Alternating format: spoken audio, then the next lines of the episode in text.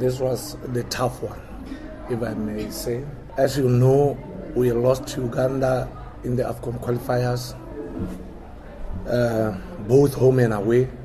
We, we worked very hard te- with uh, the other members of the technical team concerning the games we played. We watched the videos, we watched them, we know how they play. Yes, somehow it was a tough one because they brought um, they brought the new team, of which it was a closed book to us. We never knew much about them, but we based ourselves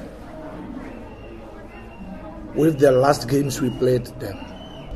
But today it was a different ball game. My boys just wanted to pay back what we have lost against them in two games, the previous ones.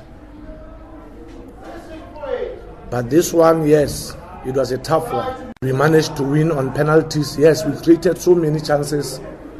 We created about four clear chances and we never scored. But when we went to the penalties, yes, we, we have a, an experienced goalkeeper, Sam Ketsekile.